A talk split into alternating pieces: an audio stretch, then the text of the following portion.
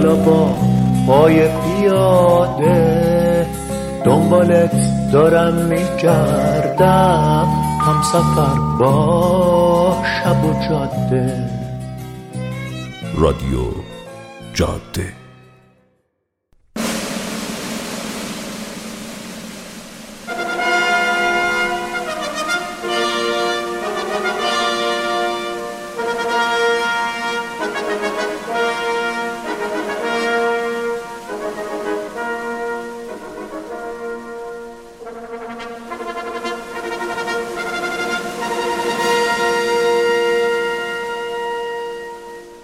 مسافر. اثری از رضا صفوی. گویندگان امیر آوا. نسا بخشی.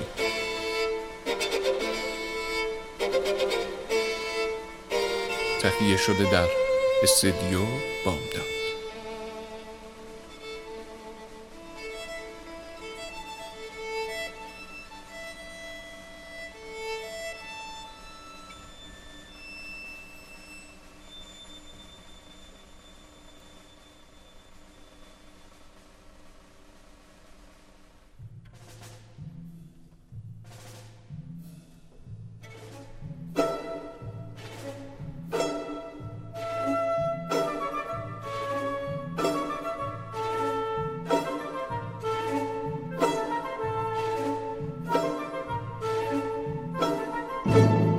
قسمت اول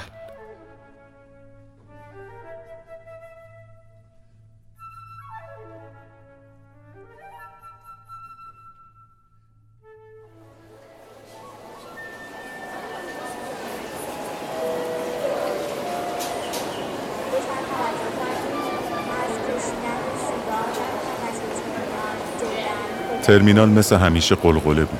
شلوغ شلوغ. سوزن مینداختی زمین نمی‌رسید تموم ردیف های سندلی های انتظار پر پر بود خیلی از مسافرا از زور خستگی مجبور شده بودن ساک یا چمدونشون رو زمین بذارن و رو همون بشینن از هر طرف صدای صحبت به یه زبون یا لحجه ای می اومد. چند نفر با لباس محلی دور نشسته بودن و به زبون خودشون بلند بلند صحبت می‌کردن. بی هدف تو سالن انتظار برا خودم گشت می زدم و مردم رو تماشا می کردم و هیچ عجله هم برای خرید بلیت نداشتم. از نظر من ترمینال ها و فرودگاه ها شبیه نمایشگاه هستند. جایی برای دیدن آدم ها، فرهنگ ها، گویش ها، شباهت ها و تفاوت هاشون. برای همین میشه چیزهای جالبی رو توی این محیط ها تجربه کرد که در حالت عادی و جریان جاری زندگی از چشمت پنهون میمونه.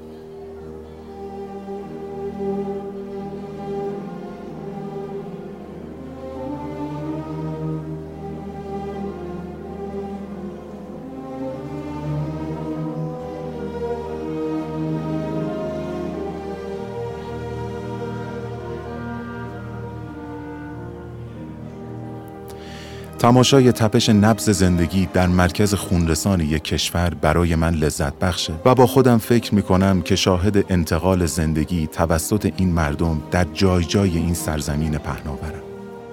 هر بار که وارد محیط ترمینالی میشم این لذت رو به خودم هدیه میدم که به جای هم کشیدن سگرمه هام مردم رو تماشا کنم و ذهنم رو آزاد بذارم برای خیال پردازی و داستان سرایی.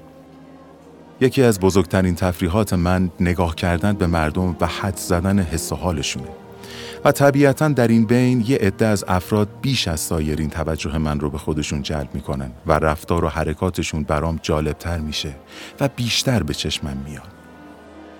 این آدم های متمایز و استثنایی اقوام قبیله انتظار هستند. آدم هایی که با وجود این همه تفاوت فرهنگی و ظاهری و زبانی که دارن یه نقطه اشتراک یگانه همگی اونها رو به هم پیوند میده و تمیز دادنشون رو از سایرین به سادگی نوشیدن یک جرعه آب می‌کنه. انگار همشون با یه علامت خاص نشان شدن و پیوندی بین همه اعضای این طایفه ملموس و نمایانه. از نگاه من نشان و نقطه اشتراک همه این آدم ها چیزی نیست جز انتظار. انتظار رسیدن. انتظار لحظه ای که نوبتشون بشه تا سمت خونه هاشون روونشن و برن و برسن و آروم بگیرن. همیشه تشخیص چهره هایی که به سمت خونه میرن برای من ساده است. اونهایی که برای کاری دارن میرن یا تازه رسیدن عجول و عصبی و بعضی اوقات هم شگفت زده و متعجبن. اما اونهایی که انتهای مسیرشون خونه است یه حال دیگه ای دارن که کاملا قابل اشاره است و حس و حالشون رو میشه از توی چشماشون خوند. یه آرامش با چاشنی بیقراری. یه استراب شیرین، یه برق خاص توی نگاه یا یه بیتابی برای یه دیدار. این آدم ها حال خاصی دارن که شاید خودشون هم بیخبر باشن که دارن یکی از شیرین ترین و منحصر به فردترین احوالات آدمی رو تجربه می‌کنن. دیدن همین حال و هوا و چهره ها برای من خیلی جالب و هیجان انگیزه و بی این که خودم بخوام حس خیال پردازی و داستان سرایی رو تو وجودم شعله ور می‌کنه و حریستر میشم برای دیدن و دیدن و دیدن بیشتر حس می کنم تموم ایران رو با کلی داستان و ماجرا توی یه ویترین گذاشتن پیش روم و ازم می‌پرسن در مورد کدوم قسمتش کنجکاوی بدونی. این حرف برای من مثل این میمونه. دسته بچه رو بگیری ببری جلوی ویترین بازی شکلات فروشی بعد ازش سوال کنی کدوم رو دوست داری برداری؟ جواب معلومه.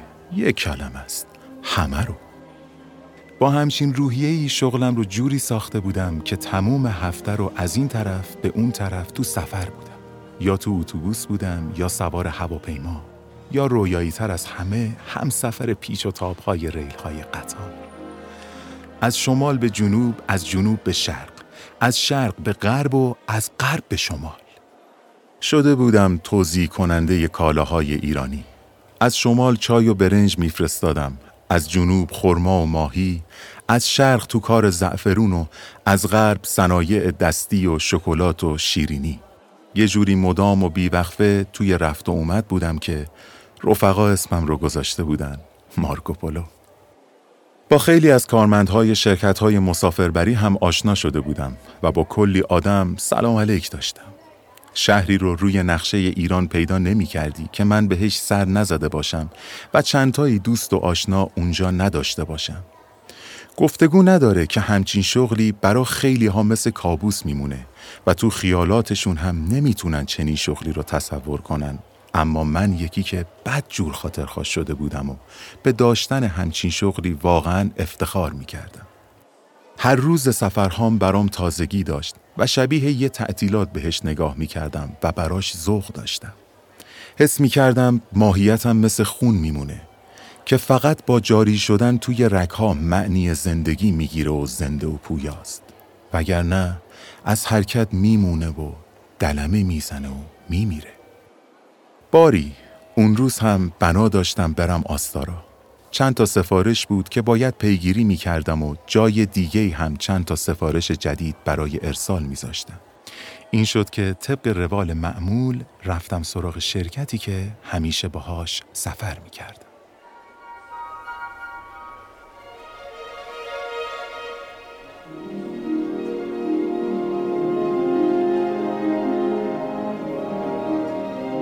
رسیدم دم پیشخون و از خوششانسیم باجه خلوت بود و قبل من فقط یه سرباز کم سن و سال دم باجه وایساده بود و داشت بلیت می‌خرید.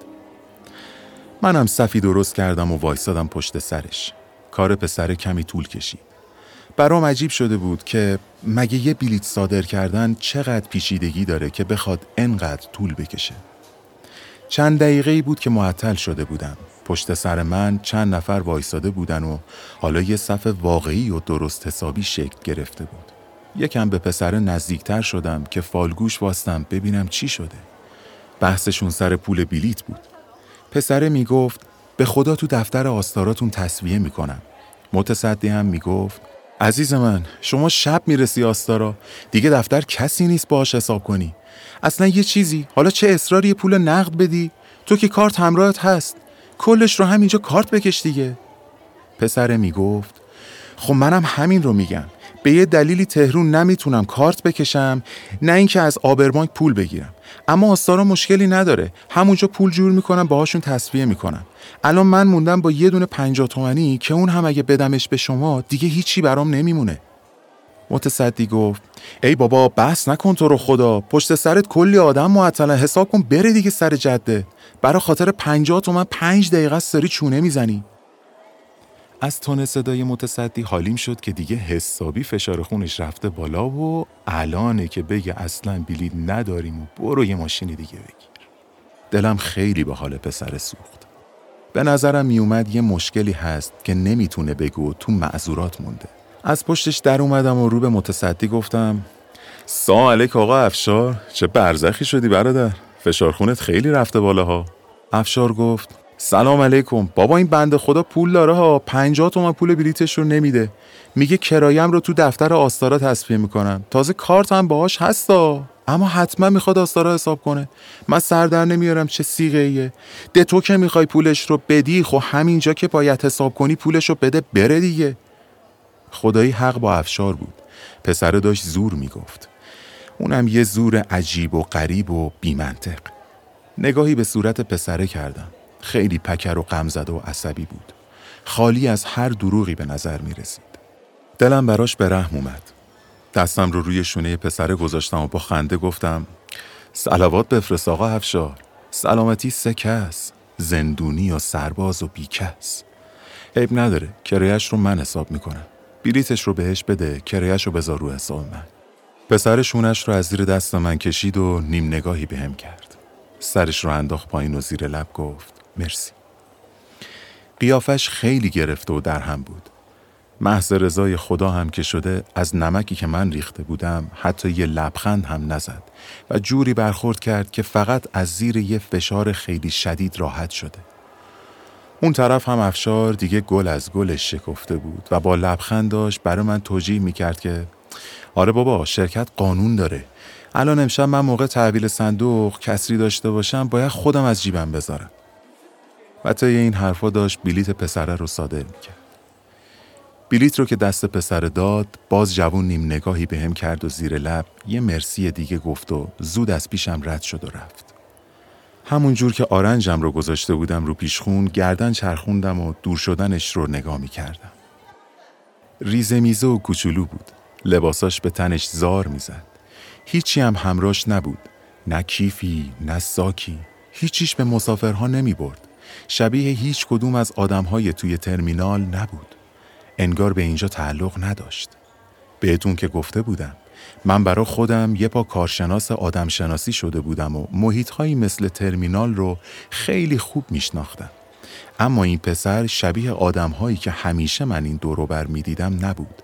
یه حاله عجیب دور پسره رو گرفته بود که برام جالبش کرده بود و دوست داشتم کشفش کنم. دیدم رفت سمت آبخوری منم چشم ازش گرفتم و منتظر بلیت خودم شدم. افشار هنوز داشت حرف می‌زد. منم همینجور لبخند زنان به نشونه ای که آره بابا تو راست میگی.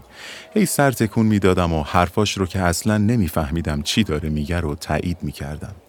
اما راستش رو بخواین ته ذهنم تموم حواسم پیش رفتار عجیب پسره بود.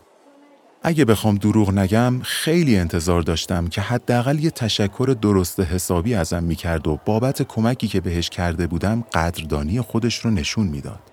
ولی حتی یه جمله کوتاه هم با هم حرف نزد و بی هیچ حرف و توضیحی از پیشم رد شده بود و رفته بود. تنها چیزی که از دهنش در اومده بود یه مرسی خشک و خالی و زورکی که اونم فکر کنم مجبور شده بود که بگه وگرنه از همون هم دریغ می‌کرد. بلیت رو از افشار گرفتم و رفتم سمت ردیف سندلی های انتظار تا موقع سوار شدن اتوبوس بشه. تموم سندلی ها پر بود. همونجور وایستادم یه گوشه. پسره هم اون طرف سندلی ها سمت خروجی سوار شدن وایستاده بود.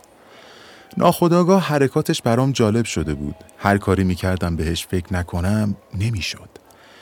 اونم همونطور که با نگرانی تو سالن چشم میچرخوند دو سه باری نگاهش به نگاه من قفل شد اما سریع نگاهش رو میدزدید و سالن رو نگاه می‌کرد. از سر دلسوزی رفتم و دوتا یختر بهشت پرتغالی گرفتم و رفتم سمت پسره. لیوان رو به سمتش دراز کردم و گفتم بفرمایید سرکار یه گلویی تر کن تا نوبتمون بشه سوار ماشین بشی. پسره گفت خیلی ممنون من میل ندارم. گفتم دستم و پس نزن پسر برا تو گرفتم. گفت دست شما درد نکنه اما من نمی‌خورم مرسی. گفتم اه چرا نمی‌خوری؟ خوشمزه است که. پسر هم انگار که کلافه شده در اومد که خیلی ممنون من با آب میوه حساسیت دارم. گفتم به آب میوه حساسیت داری؟ کلافه گفت بله حساسیت دارم. دست شما درد نکن. اینو گفت و روش رو به اون طرف کرد. منم هاج و واج موندم با دو تا لیوان یخ در بهشت. با خودم گفتم ای بابا بد شد خب حتما حساسیت داره دیگه. نباید بدون اینکه ازش میپرسیدم براش می‌گرفتم. اینجوری شد که مجبور شدم دو تا لیوان رو هم خودم سر بکشم و پیشونیم از سرمای یخ درد گرفت. داشتم لیوان دوم رو سر میکشیدم که به ذهنم رسید حتما شنیده که توی ترمینال ها با آب میوه مسموم از مسافرین سرقت کردن. در نتیجه الان ترسیده بود که از دستی یه غریب آب میوه بگیره. به خنگبازی خودم خندم گرفت و بهش حق دادم که دستم رو پس بزنه. به خودم گفتم آخه انیشتین با این همه اخبار رنگارنگی که از این روش سرقت تو رسانه ها میاد میری برا طرف آب میوه می‌خری خاک بر سر خنگت کنه. با دست پیشونی یخ زدم رو ماساژ می‌دادم و به حماقت خودم لبخند می‌زدم. چند تا از مسافرهایی که رو سندلی ها نشسته بودن پا شدن و سمت خروجی سوار شدن راه افتادن. من هم تیز جنبیدم و رو صندلی خالی نشستم و ساکم رو روی صندلی کنار دستم گذاشتم و سمت پسر نگاه کردم. دست بلند کردم که بهش علامت بدم بیاد بشینه. همینطور دستم بالا بود و داشتم به سمتش تکون می‌دادم که دوباره در مسیر نگاهش قرار گرفتم. داشت نگاهش رو رد می کرد که متوجه شد دارم براش دست تکون میدم. با تعجب به من نگاه کرد مثل اینکه داشت بیش خودش فکر می کرد این یارو چرا ولکن نیست حالا پول بلیتمون رو حساب کردی. دیگه چرا انقدر زود به سرخاله شدی؟ نیم چرخ می کرد و نگاهش رو دزدید و طرف مخالف من رو نگاه کرد. آقا منو داری؟ اصلا کف کردم دیگه. با خودم گفتم اه این بچه چه شاخه؟ حالا بیا خوبی کنا بد کردم برات جا گرفتم بشینی. این که دیگه آب میوه نیست بگی می‌خوام مسمومت کنم. حیرون مونده بودم. که این چه رفتاری آخه؟ راستش دیگه یکم زورم گرفته بود که چرا بی خودی براش دل سوزوندم. اما قاضی الغزات درونیم ندا می‌داد بابا مگه اون بنده خدا از تو کمک خواست؟ خودت مثل قاشق نشسته پریدی وسط و سر شیرین بازی و استفاده از یه دیالوگ فیلمی که دیدی پنجاه تومن پول بی زبون رو آتیش زدی رفت. حالا چرا از اون بدبخت طلبکار شدی که باید به جلفازی ای تو بخنده؟ اما یه صدای دیگه تو ذهنم جواب اولی رو می‌داد که خب باشه هر چی که باشه ادب حکم می‌کنه. اگه کسی کاری برات کرد هر طور که می‌تونی ازش قدردانی کنی و از دلش بالا بری. آخه این همه بیادبی رو کجای دلم بذارم؟ تو همین کشمکش فکری بودم که متوجه گذشته زمان نشدم و اتوبوس ما آماده ی حرکت شده بود. مشخصات سفر ما رو اعلام کردن که سوار اتوبوس بشیم. راه افتادم سمت سکوی توقف اتوبوس ها و پشت سر پسره منتظر شدم که ساکم رو تحویل شاگرد شوفر بده.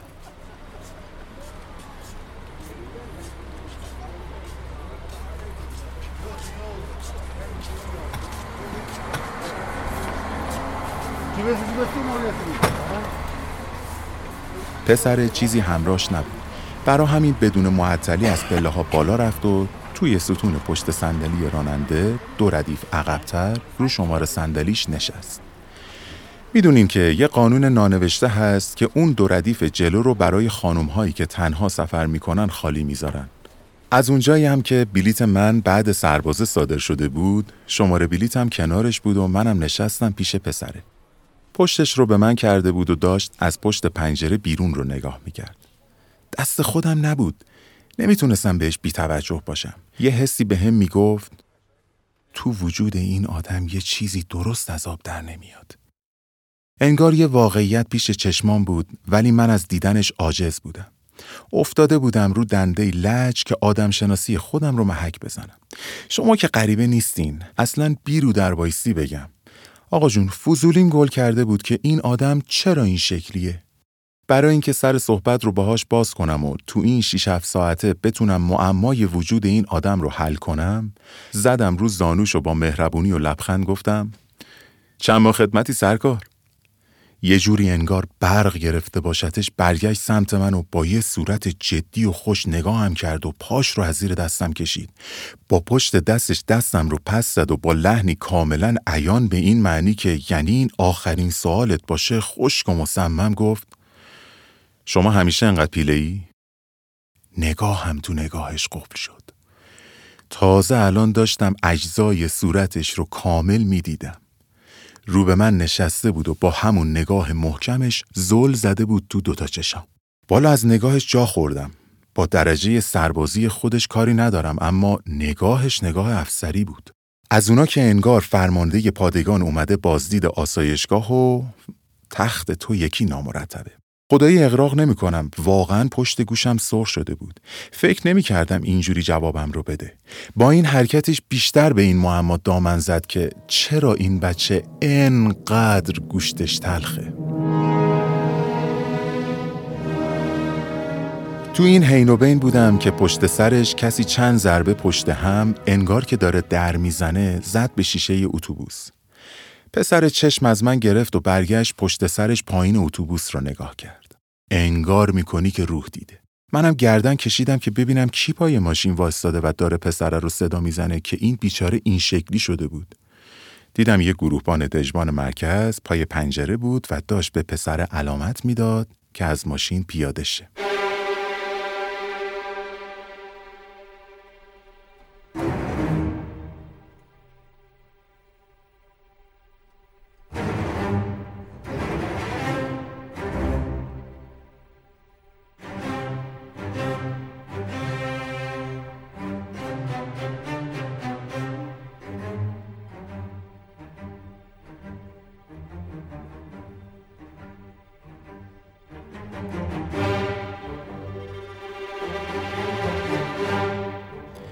رنگ از رخ پسره بینوا رخت بربست و رفت. معلوم بود تمام تنش به رشه افتاده. یه حال و روزی پیدا کرده بود که به بیان نمی اومد. دژبان که به پسر دستورش داد راه افتاد بیاد پای پله های اتوبوس. چهره پسری یه جوری شد که انگار قبل از آن صبح و حکمش رو براش خوندن و بهش گفتن برو پای چوبه اعدام. ترس از سلول سلول وجودش زبونه می‌کشید. با دستای لرزونش از سری صندلی جلویی گرفت که بتونه خودش رو بالا بکشه و بلند شه. خیلی زور زد تا تونه سر پاهاش وایسته. منم که همینجور هاج و واج تو نخش بودم. دست آخر برای اینکه پسره بتونه از فاصله بین سندلی ها عبور کنه چرخیدم و دوتا پام رو انداختم تو راه رو تا جا باشه که پسره رد شه. برگشته بود و رو به من در حالی که صورتش به سمت من بود داشت سعی می‌کرد از جلوی پای من عبور کنه. چشماش حراسون و وحشت زده بود. رنگ به صورتش باقی نمونده بود و به شکل واضحی داشت میلرزید. از جلوی من که داشت رد می‌شد به خاطر تنگی جا تعادلش به هم خورد و افتاد روی من. بازوش رو گرفتم و سعی کردم کمکش کنم رو پاش وایسته. هرچی زور زدم سرپاش کنم نشد که نشد.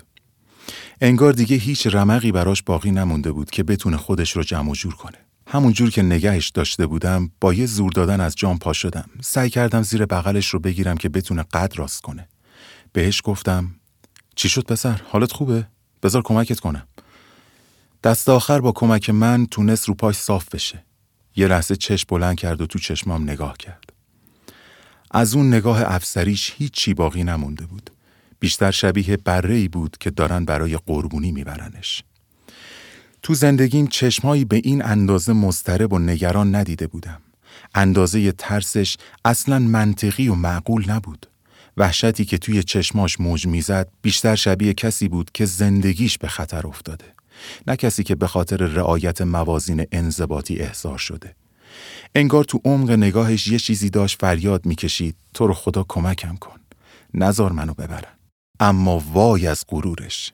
روی لبهاش خبری از کلمه ای نبود. حتی تشکری از اینکه نذاشتم بیفته یا پوزش از اینکه تمام قد افتاده بود روم و حسابی لگت مالم کرده بود. دژبان دم در واستاده بود و انتظار پسر رو می‌کشید. پسر پاهاش رو کشون کشون کف اتوبوس می‌کشید و هراسون داشت می‌رفت که از ماشین پیاده بشه. با نگرانی تمام پشت سرش نیمخیز شده بودم که ببینم باقی داستان چی میشه.